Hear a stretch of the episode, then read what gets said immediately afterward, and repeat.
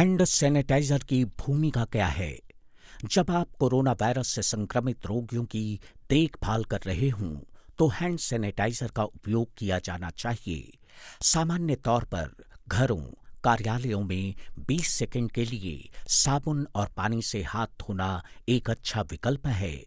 यदि हाथ गंदे या मलिन हैं तो अल्कोहल आधारित हैंड सैनिटाइजर का उपयोग ना करें, लेकिन साबुन और पानी से हाथ धोएँ